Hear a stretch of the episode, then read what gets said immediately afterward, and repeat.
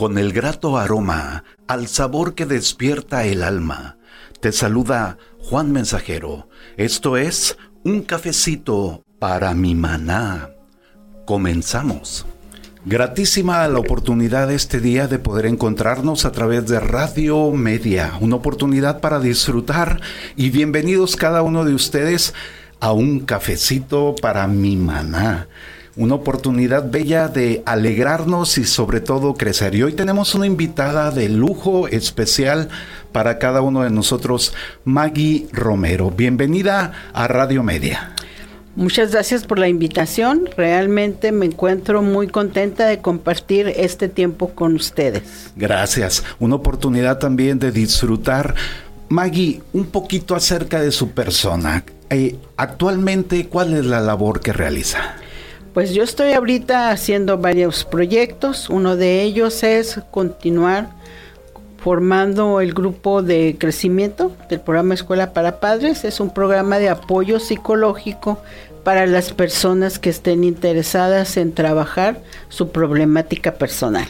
Ese es uno. El otro estoy apoyando un grupo que quiere instalar una biblioteca fija ahí en Rosarito y estamos juntando libros, materiales y es un grupo muy interesante que está practicando lo que es la conciencia crítica a partir de la lectura. Es un proyecto muy importante porque se está haciendo a través de la lectura, juegos, comidas, eh, intercambio de ideas, este, de festividades. Está muy completo ese programa y estamos trabajando también en él vital para nuestra vida, lo que es la interrelación social, el compañerismo, todos estos detalles que nos ayudan como seres humanos. Así es. Qué bueno, qué, qué grata oportunidad. Y hablaba acerca del programa de escuela para padres. Lo disfrutamos mucho el tiempo y lo seguimos disfrutando. El tiempo y la oportunidad de ser multiplicadores del programa, de desarrollarlo y sobre todo de transmitir principios gratos de vida personal, de crecimiento familiar. Es gratísimo a nuestra vida. ¿Recuerda usted parte de esta experiencia? Sí, un poquito. Porque ya tengo varios años de estar participando en este programa. Estoy desde 1999. Wow, o sea que ya tengo muchos años. De hecho, yo entré al programa Escuela para Padres recién llegué a Baja California. Mire qué bien. Fue así como que llegué en este mes y al siguiente ya estaba yo participando en la capacitación para ser multiplicadora del programa Escuela para Padres. Interesante. Así que tengo toda la vida dando Escuela para Padres de mi vida en Baja California. Claro, y sobre todo lo agradecemos mucho esta bella oportunidad de vida y sobre todo al servicio y a la disposición. Hablando de lo que es el programa de Escuela para Padres, eh, siempre tenemos que considerar los créditos de las personas que han servido en una oportunidad muy grata, la licenciada Yolanda Chávez Pierre de Martínez, eh, la doctora Georgina Serrano de Romero y sobre todo una persona que estimamos y valoramos muchísimo y la recordamos siempre con cariño, la doctora Beatriz Machado de Acevedo. Así es, nuestra constante y maravillosa mujer que siempre nos está motivando, siempre está al tanto del programa y compartiendo también ella sus experiencias de toda la vida y todos los días comparte con nosotros este crecimiento personal. De veras que es una alegría y una oportunidad. Ahora, entrando al programa y a lo que especialmente al tema de hoy, que es gratísimo para nuestra vida. Eh, siempre me gusta pensar en este detalle muy especial. No sé si a usted le pasa, ¿verdad? Eh, eh, como me pasa a mí también, que de repente en una mañana despierto con esa idea de esa crisis de identidad. No sé si soy nutritivo o si soy delicioso. ¿Verdad? Sí, ya sé, fíjate que uno de los temas que a mí, te voy a ser sincera, me cuesta mucho trabajo es la autoestima, porque tiene una historia muy importante en lo que es la psicología. Se ha trabajado mucho, sin embargo, no se le llamaba autoestima. Exacto. Se ha sido trabajado ya por el psicoanálisis, por la psicología este, idealista, en fin, pero pues de un tiempo para acá, de los años 40, con Abraham Maslow se empieza a, formalizar ya como concepto de autoestima. Sin embargo, también ha sufrido sus críticas. No es algo que se establece y ya quedan como verdades definitivas. Exacto. Qué bueno que todo lo podamos cuestionar y podamos analizarlo desde sus diferentes perspectivas. Entonces, comentábamos hace un momento que a veces uno cree que la autoestima se convierte en egolatría. Y no va por ahí. La autoestima es tenerse una apreciación, pero una apreciación que sea real. Importantísimo. Que, sea, que no sea una eh, eh, autoestima ficticia basada en valores superfluos, sino que sea una autoestima que esté basada en realidades. Exacto. Y para eso, pues hay que hacer un poco de, reflexión en torno al tema, ¿no? Claro. Dentro, dentro del programa de, Escuela para Padres siempre recuerdo el, significado y la importancia del, de la autoestima, la valoración, percepción o juicio positivo o negativo que una persona hace. Y, y, después de todo esto, lo que me llama más la atención es la expresión, lo que una persona hace de sí misma. Así es. A veces uno se levanta y te levantas con un gran entusiasmo. Crees que el día es maravilloso, que la luz está fascinante, que eh, eh, tu levantarte es el momento adecuado. Sin embargo, hay días que no sucede así. Exacto. Te levantas desanimado, te levantas triste, te levantas sintiéndote poco capaz. Y esto tiene que ver pues con la formación que nosotros tenemos desde, desde que estamos pequeños. Claro. Y esto es que lo que nosotros tenemos que ir trabajando a lo largo de nuestra vida para poder ir mejorando como personas. Entonces es todo un condicionamiento a partir de la educación que tenemos desde pequeños, que nos van haciendo pequeñas grabaciones de si nosotros podemos ser capaces para hacer algo. Yo siempre les pongo el problema, por ejemplo, a los padres de familia, de que sembramos un mal sentimiento en torno a la eficacia de las matemáticas. Pareciera que hay algunos que son buenos para las matemáticas y otros que son malos para las matemáticas. Y creces con ese sentimiento y creces con esa incapacidad de que no eres capaz para las matemáticas. Entonces te buscas una carrera que no tenga nada que ver con las matemáticas, un trabajo que no tenga nada que ver con las matemáticas. Y todo lleva matemáticas. Ajá, y todo lleva matemático. Incluso nosotros que estudiamos psicología tenemos cinco semestres de matemáticas. Pues entonces todo lleva matemáticas. Pero creces con esa idea y tomas una actitud de incapacidad ante las matemáticas. Entonces nosotros tenemos que ir mejorando esa manera de cómo nosotros enseñamos a nuestros hijos. Hijo, tú eres capaz de hacer cualquier cosa.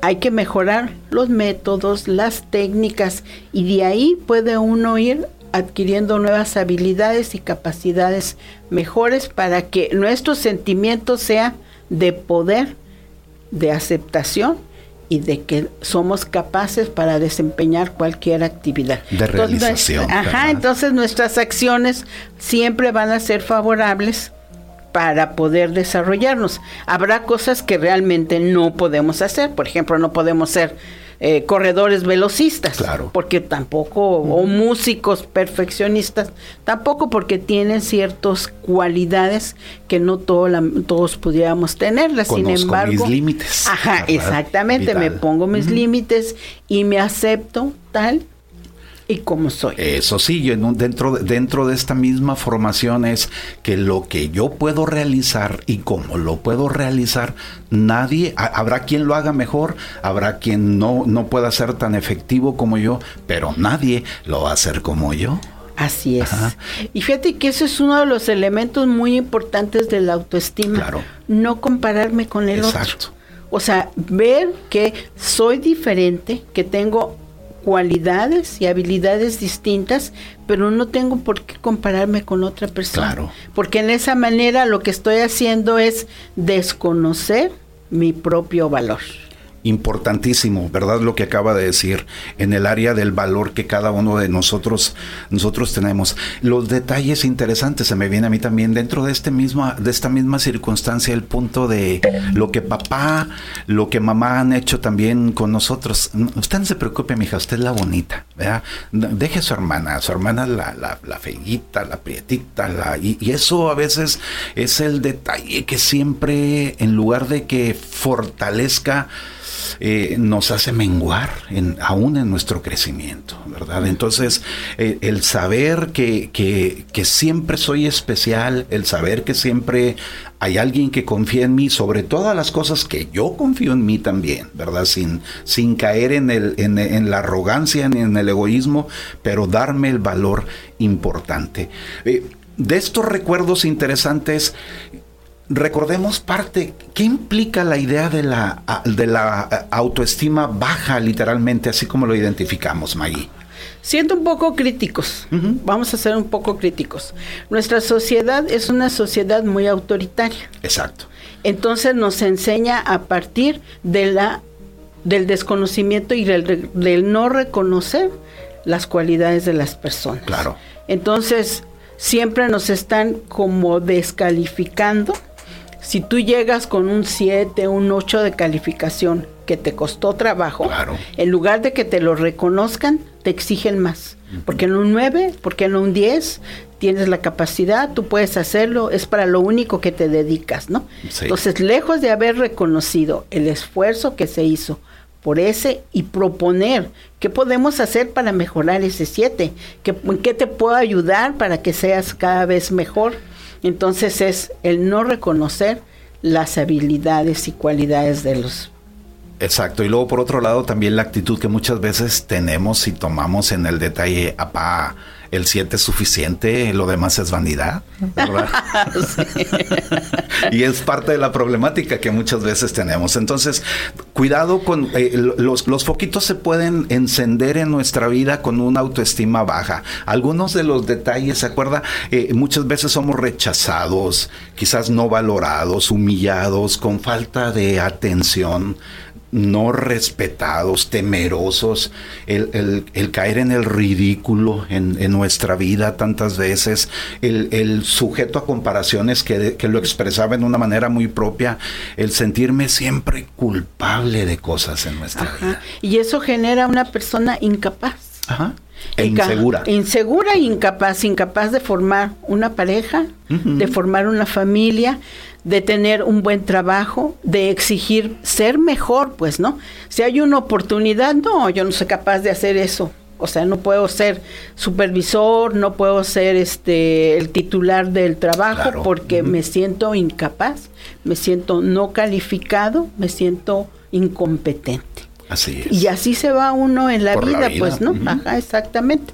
Sin embargo, qué bueno que nosotros podemos en este momento en que la autoestima ya está en boca de todos, decirle a la familia, familia, la autoestima se forma ahí con ustedes. Claro.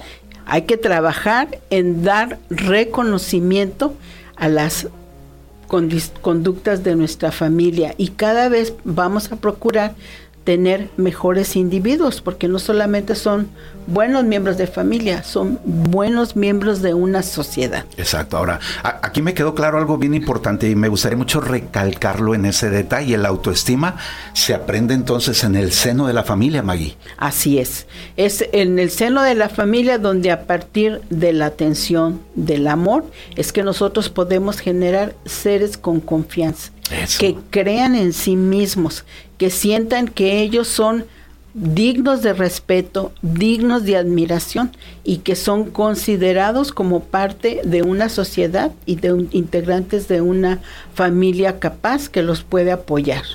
Entonces, es decir, si, si yo como, en este caso, como hijo, como aún como esposo, como madre, la, la parte que me toca dentro de la familia, si yo recibo atención, si yo recibo amor, quiere decir que la cosa puede funcionar, ¿no? Así es, este parte de la autoestima está basada en el amor propio. Eso. Si yo uh -huh. tengo un buen, este, una buena formación, voy a tener confianza, voy a tener conocimiento de mi persona, voy a tener cuidado, voy a tener eh, responsabilidad, pero todo eso lo vamos formando a partir de la relación de amor que tengo de mi familia hacia mi persona y hacia mi entorno familiar. Porque a veces nosotros también hacemos que nuestros hijos no tengan confianza a su entorno. Exacto. Porque les hablamos mal del de allá afuera. Ten cuidado, no te vayas con este, no te vayas con el que. Pero la primera desconfianza está en nosotros como familia. Exacto. No infundimos la suficiente confianza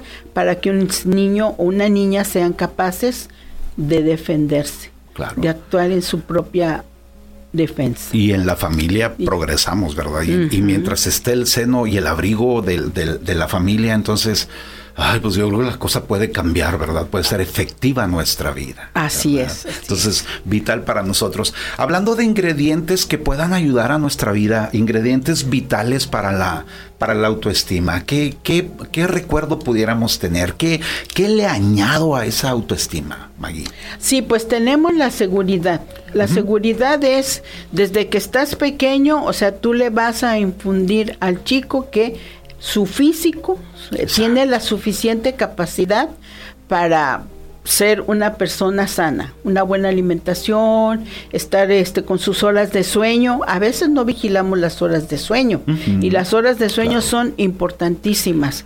Dejamos que estén hasta las 12 de la noche de este, descuidando el, el, sueño y la, la alimentación. Entonces la seguridad es vital estamos también en la seguridad emocional, donde nosotros no tenemos que estar gritando en la casa, generando un ambiente de tensión que provoque que pues se sienta en la casa un ambiente inseguro. Claro, que son detalles importantes, ¿verdad? Al final de cuentas que van dentro de lo mucho que pudiéramos tener, eh, van a ser también fortalezas. Ahora, eh, de los detalles agradables, ¿cómo medimos una alta autoestima? Maggie? Pues es todo un trabajo para desarrollar una alta autoestima. Y no es un estado permanente. Claro. También hay que tener muy presente que la autoestima es un ejercicio que debemos de cuidar todos los días. Porque nosotros vivimos un proceso. Nuestra vida no es solamente una parte. Es un proceso en el que nosotros vamos viviendo diferentes situaciones, diferentes circunstancias, diferentes etapas, porque somos padres, somos hijos, somos hermanos, somos esposos, somos novios. Entonces, todas estas circunstancias van implicando que nosotros estemos trabajando con nuestra autoestima. Entonces, como veíamos, el amor propio es fundamental. ¿Y cómo lo desarrollamos? A partir del autoconcepto. Exacto. Si nosotros nos aceptamos como personas, no nos tratamos mal, no nos lastimamos, nos cuidamos, entonces vamos a tener una mejor autoimagen. Claro. También esta autoimagen es ¿me gusto o no me gusto? Porque a veces nosotros decimos, ay, es que no soy bella, ay, es que no soy bello, pero si nosotros nos reconocemos como personas bellas, quizás podemos conquistar hasta más gente que la que verdaderamente es bella. Importantísimo, claro. No, entonces no este nuestra otra área que debemos de trabajar es el autorreforzamiento nosotros también debemos de felicitarnos por las cosas que hacemos bien y reconocernos todos esos esfuerzos que cada día hacemos. Hoy hice un buen programa, hoy hice un buen ejercicio y me felicito por eso. Hoy estuve atento de que mi hijo llegó más temprano y le di su reconocimiento. Qué bueno que hoy llegaste temprano. Eso nos va a llevar a una autoeficacia. Cada vez nosotros vamos a ir desarrollando mejores habilidades y vamos a estarlo intentando hasta el final, porque el éxito no es solamente ganar dinero, tener un mejor este progreso, sino disfrutarlo, saberlo amar. Qué grato es poder disfrutar del tema, ¿verdad? Y el tema es abundante, el tiempo apremia y una y gracias Maggie, gracias por esta bella oportunidad de poder tenerla en un cafecito para mi maná. Al contrario, estoy puesta para la siguiente. Ya está. No, yo sé que sí, ¿verdad? Gracias por esta bella oportunidad de poder disfrutar. Siempre es grato. Recuerde siempre con los pies en la tierra y el corazón siempre puesto en las mansiones eternas. Un placer disfrutar de este tiempo. Gracias a Radio Media. Gracias por esta dicha y este episodio de disfrutado de un cafecito para mi maná. Su servidor y amigo Juan Mensajero. El deleite de una conversación que inspira tu corazón. Este ha sido un episodio más de Un cafecito para mi maná. Su servidor y amigo Juan Mensajero, agradeciendo tan amable compañía. Te espero en el siguiente capítulo.